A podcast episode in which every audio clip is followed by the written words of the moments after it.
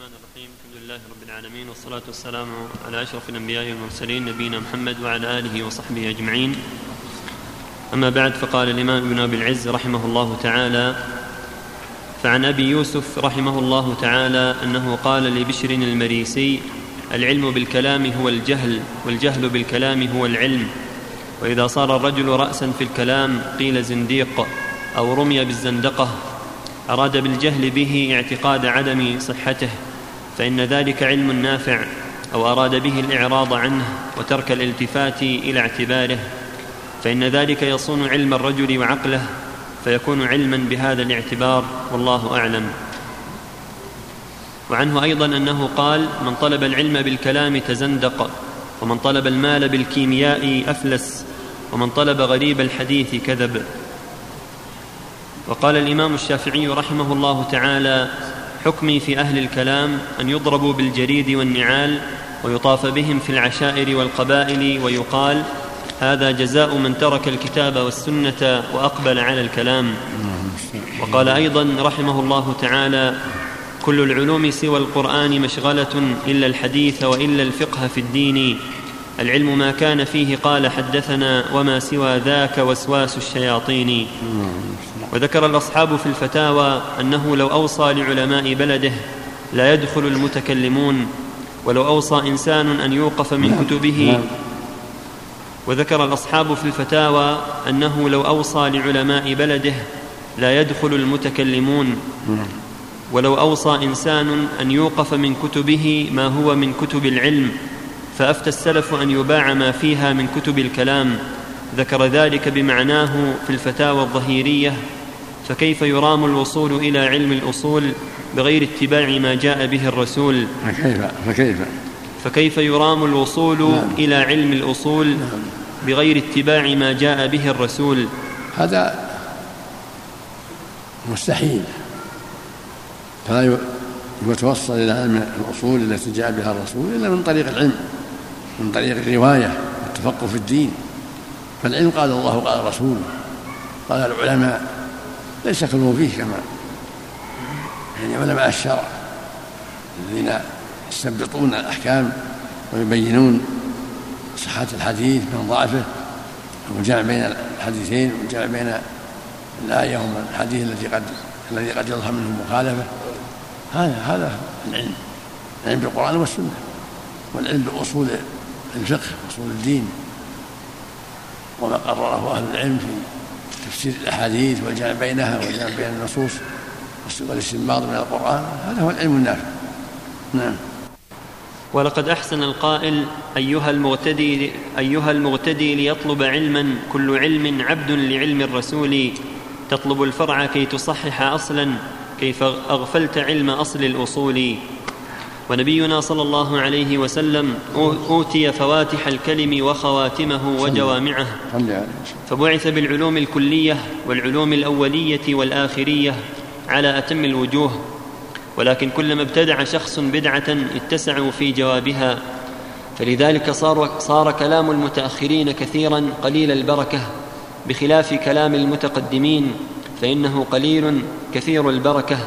لا كما يقوله ضلال المتكلمين وجهلتهم إن طريقة القوم أسلم وإن طريقتنا أحكم وأعلم. وكما يقوله من لم يقدرهم قدرهم من المنتسبين إلى الفقه. هذا هو الجهل. قولهم من طريقة السلف أسلم طريقة الخلف أعلم وأحكم هذا غلط من أهل الكلام. وطريقه السلف أعلم وأحكم وأسلم جميعا العلم والحكمة والسلامة لانهم أتوا الأمر من وجهه وتبصروا في العلم من طريقه فهم طريقتهم أسلم وطريقتهم أعلم وطريقتهم أحكم كان لكونهم أتوا الأمر من وجهه واستنبطوا الأحكام من أدلتها فصاروا موفقين للعلم والعمل. وصارت طريقتهم طريقة حكيمة علمية سليمة من أسباب الهلاك الكلام الأقيسة الباطلة والإعراض عن الكتاب والسنة. اللهم المستعان وكما يقوله من لم يقدرهم قدرهم من المنتسبين إلى الفقه إنهم لم يتفرغوا لاستنباطه وضبط قواعده وأحكامه اشتغالا منهم بغيره والمتأخرون تفرغوا لذلك فهم أفقه. فكل هؤلاء محجوبون عن معرفة مقادير السلف وعمق علومهم وقلة تكلفهم وكمال بصائرهم. وتالله ما امتاز عنهم المتأخرون إلا بالتكلف والاشتغال بالأطراف التي كانت همة القوم مراعاة أصولها وضبط قواعدها وشد معاقدها وهممهم مشمرة إلى المطالب العالية في كل شيء. وهممهم. وهممهم مشمرة إلى المطالب العالية في كل شيء. فالمتأخرون في شأن والقوم في شأن آخر. كل هذا صحيح. السلف الصالح. شغلوا بالعلم النافع وكثير من المتأخرين شغلوا بالبدع وعلم الكلام فصدهم من ذلك عن علم الشرع وصاروا في يخوضون في آراء الناس واصطلاحاتهم وحرموا من العلم النافع. والعلم قال الله وقال رسوله قال أهل العلم الذين هم الصحابة ومن بعدهم هذا هو طريق العلم التفقه في القرآن التفقه في السنة وما وضعه علماء الأصول في هذا الباب قواعد الحديث. ومصطلح الأصل الحديث وأصول الفقه هذا هو طريق العلم. العناية بهذه الأصول والتفقه فيها. يتفقه في القرآن والسنة على طريقة أهل العلم. الجمع بين الحديثين وبين الآيتين وبين الآية والحديث بين الناسخ والمنسوخ. نعم. فالمتأخرون في شأن والقوم في شأن آخر وقد جعل الله لكل شيء قدرا. وقد شرح هذه العقيدة غير واحد من العلماء. نعم. وقد شرح هذه العقيدة غير واحد من العلماء. ولكن رأيت بعض الشارحين قد أصغى إلى أهل الكلام المذموم واستمد منهم وتكلم بعباراتهم. والسلف لم يكرهوا التكلم بالجوهر والجسم والعرض ونحو ذلك لمجرد كونه اصطلاحا جديدا على معان صحيحة كالاصطلاح على ألفاظ لعلوم صحيحة. ولا كرهوا أيضا الدلالة على الحق والمحاجة لأهل الباطل بل كرهوه لاشتماله على أمور كاذبة مخالفة للحق. ومن ذلك بل كرهوه نعم.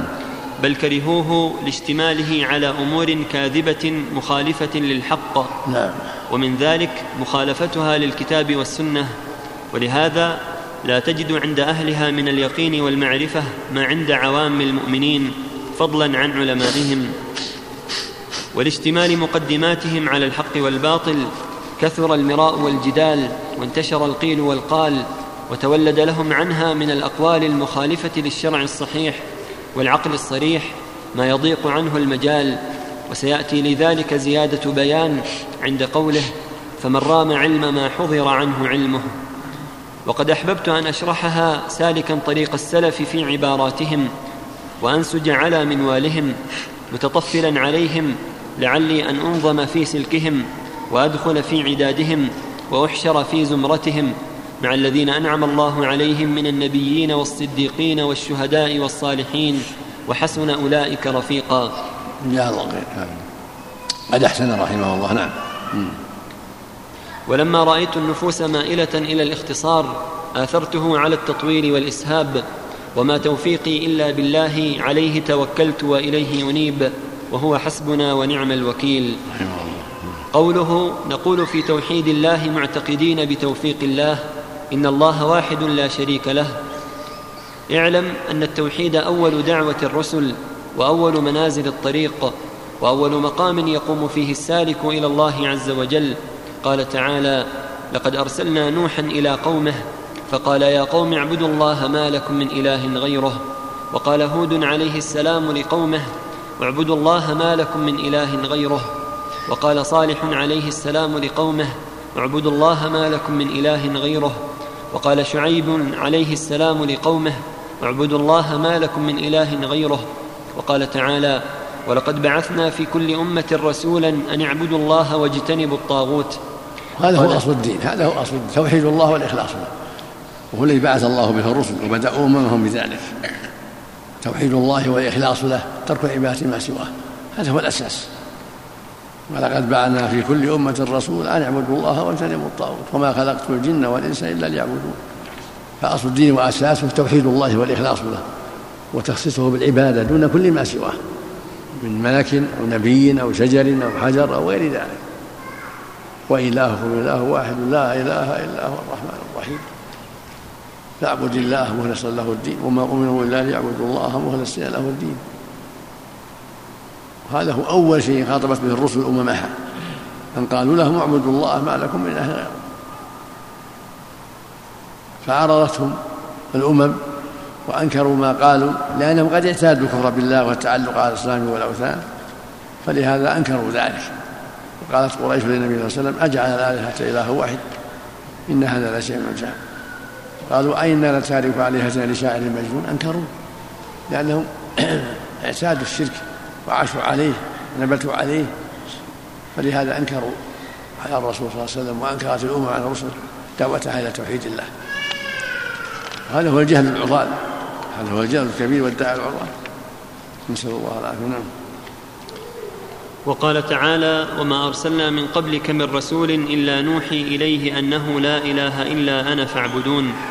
وقال صلى الله عليه وسلم أمرت أن أقاتل الناس حتى يشهدوا أن لا إله إلا الله وأن محمدا رسول الله. ولهذا كان الصحيح أن أول واجب يجب على المكلف شهادة أن لا إله إلا الله لا النظر ولا القصد إلى النظر ولا الشك كما هي أقوال لأرباب الكلام المذموم. بل أئمة السلف كلهم متفقون على أن أول ما يؤمر به العبد الشهادتان ومتفقون على أن من فعل ذلك قبل البلوغ لم يؤمر بتجديد ذلك عقيب بلوغه بل يؤمر بالطهارة والصلاة إذا بلغ أو ميز عند من يرى ذلك. ولم يوجب أحد منهم على وليه أن يخاطبه حينئذ بتجديد الشهادتين وإن كان الإقرار بالشهادتين واجبا باتفاق المسلمين ووجوبه يسبق وجوب الصلاة لكن هو أدى هذا الواجب قبل ذلك. نعم واستمر عليه عاش على التوحيد. فاستمر عليه. هذا معه مستمر.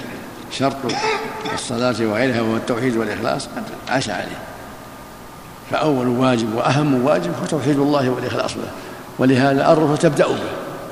تبدأ بالتوحيد قبل الصلاة وقبل الزكاة وقبل الصوم وقبل الحج وقبل أيام تدعو أممها لهذا التوحيد لأن يخصوا الله بعباداتهم دون كل عبادة سواه. وما أرسلنا من قبلك من رسول إلا نوحي إليه أنه لا إله إلا أنا فاعبدون. يعني يخصوني بالعبادة. من دعاء وخوف ورجاء وتوكل ورغبة ورهبة وذبح ونذر وصوم وصلاة وغير هذا. نعم. وهنا مسائل تكلم فيها الفقهاء. فمن صلى ولم يتكلم بالشهادتين أو أتى بغير ذلك من خصائص الإسلام ولم يتكلم بهما هل يصير مسلما أم لا؟ والصحيح أنه يصير مسلما بكل ما هو من خصائص الإسلام. فالتوحيد أول ما يدخل به في الإسلام وآخر ما يخرج به من الدنيا كما قال النبي صلى الله عليه وسلم من كان آخر كلامه لا إله إلا الله دخل الجنة. فهو أول واجب وآخر واجب. فالتوحيد أول الأمر وآخره أعني توحيد الإلهية فإن التوحيد يتضمن ثلاثة أنواع. أحدها الكلام في الصفات والثاني توحيد الربوبية وبيان أن الله وحده خالق كل شيء والثالث توحيد الإلهية وهو استحقاقه سبحانه وتعالى أن يعبد وحده لا شريك له. وهذه أقسام علمت بالاستقراء استقراء الأدلة. اتضح منها اقسام الثلاثة. توحيد الربوبية هو الإيمان بأن الله هو الخالق والرازق. وهو توحيده بأفعاله هذا أقر به المشركون من قريش وغيرهم. ولئن سألتهم خلقهم لا يقولون الله. قل من يرزق من السماء والارض ومن السماء الأبصار ومن يخرج الحي من الميت ويخرج الميت من الحي ومن يدبر الأمر سيقولون الله. هم عرفوا هذا. والقسم الثاني توحيد العبادة وتخصيص الله بالعبادة وهو معنى لا إله إلا الله. وهذا معنى وما أمروا إلا ليعبدوا الله مخلصين له الدين. توحيد الله بافعالنا صلاتنا وصومنا ودعائنا وذبحنا ونجينا. والقسم الثالث توحيد الله بأسمائه وصفاته تخصيصه بها وأن لا شريك له ولا شبيه له. هو العزيز والحكيم وهو القدير والملك صفات تليق به لا يشابه فيها خلقه تخصه ليس كمثله شيء وهو السميع البصير.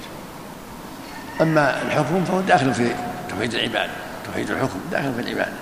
توحيده بأنه هو الحاكم بين عباد لا يحكم إلا شرعا أما قول بعض الناس توحيد الحاكمية هذا شيء جديد. ما هو قسم رابع داخل في توحيد العبادة. ويظن بعض الناس لجهلهم أن هذا هو هو الأهم هذا غلط. الأهم توحيد العبادة. أما الحكم قد يعبد الله ويصلي ويصوم ولا ولم ترد بشيء من الأحكام يحكم بها بين الناس. المقصود الحكم تابع للشريعة تابع توحيد العبادة. هو من من جنس الصلاة والصوم. كما أنه يصلي ويصوم ويأكل ويشرب وينكح ونحو ذلك هكذا يحكم بشرع الله. كما يأكل حسب الشرع يصلي حسب الشرع ويصوم حسب الشرع. يحكم بين الناس إذا ابتلي بحكم الشرع. نعم. أما الأول فإن نفاة الصفات أدخلوا نفي الصفات في مسمى التوحيد كالجهم بن صفوان ومن وافقه فإنهم قالوا إثبات الصفات يستلزم تعدد الواجب وهذا القول معلوم الفساد بالضرورة فإن إثبات إيش شطرين أما الأول فإن نفاة شطرين شطرين فالتوحيد أول الأمر وآخره إيه. أعني توحيد الإلهية. نعم. فإن التوحيد يتضمن ثلاثة أنواع. نعم. أحدها الكلام في الصفات والثاني توحيد الربوبية. وبيان أن الله وحده خالق كل شيء. والثالث توحيد الإلهية وهو استحقاقه سبحانه وتعالى أن يعبد وحده لا شريك له. أما الأول فإن نفاة الصفات أدخلوا نفي الصفات في مسمى التوحيد كالجهم بن صفوان ومن وافقه. فإنهم قالوا إثبات الصفات يستلزم تعدد الواجب وهذا القول معلوم الفساد بالضرورة فإن إثبات ذات مجردة عن جميع الصفات لا يتصور لها وجود في الخارج وإنما الذهن قد يفرض المحال ويتخيله وهذا غاية هذا من التعطيل جهلهم. إثبات الصفات ما يلزم منها التعدد. الصفات الموصوف واحد وذات بدون صفات عدم لا وجود لها بل هي في الأذهان. فذات بلا حياة ولا علم ولا قدرة ولا أي صفة عدم ويكون حيا قيوما سميعا بصيرا لا يلزم التعدد. أنت بنفسك يا إنسان أنت واحد. تسمع تبصر تأمر وتنهى لك سمع ولك بصر ولك حياة ولك كلام. قول فزعموا أن الصفات تقتضي التعدد هذا جهل صرف. هو واحد سبحانه بذاته وصفاته جل وعلا. واحد سميع بصير حي قيوم قد استوى على العرش جل وعلا يعلم كل شيء ولا يخفى عليه خافي ولا يلزم من هذا التعدد هو واحد بهذه الصفات. هو فوق العرش عالم فوق خلقه يسمع ويعلم ويقدر ويأمر وينهى. سبحانه وتعالى. وله الحكمة البالغة. نعم. وإنما الذهن قد يفرض المحال ويتخيله وهذا غاية التعطيل. وهذا القول قد أفضى بقوم إلى إلى القول بالحلول أو الاتحاد. وهذا وهذا قول. وهذا القول قد أفضى بقوم إلى القول بالحلول أو الاتحاد. نعم. وهو أقبح من كفر النصارى. فإن النصارى خص- خصوه بالمسيح. وهؤلاء عموا جميع المخلوقات. ومن فروع هذا التوحيد أن فرعون وقومه كامل الإيمان عارفون بالله على الحقيقة. ومن فروعه أن عباد الأصنام على الحق والصواب وأنهم إنما عبدوا الله لا غيره. ومن فروعه أنه لا فرق في التحريم والتحليل بين الأم والأخت والأجنبية ولا فرق بين الماء والخمر والزنا والنكاح الكل من عين واحدة. لا بل هو العين الواحدة.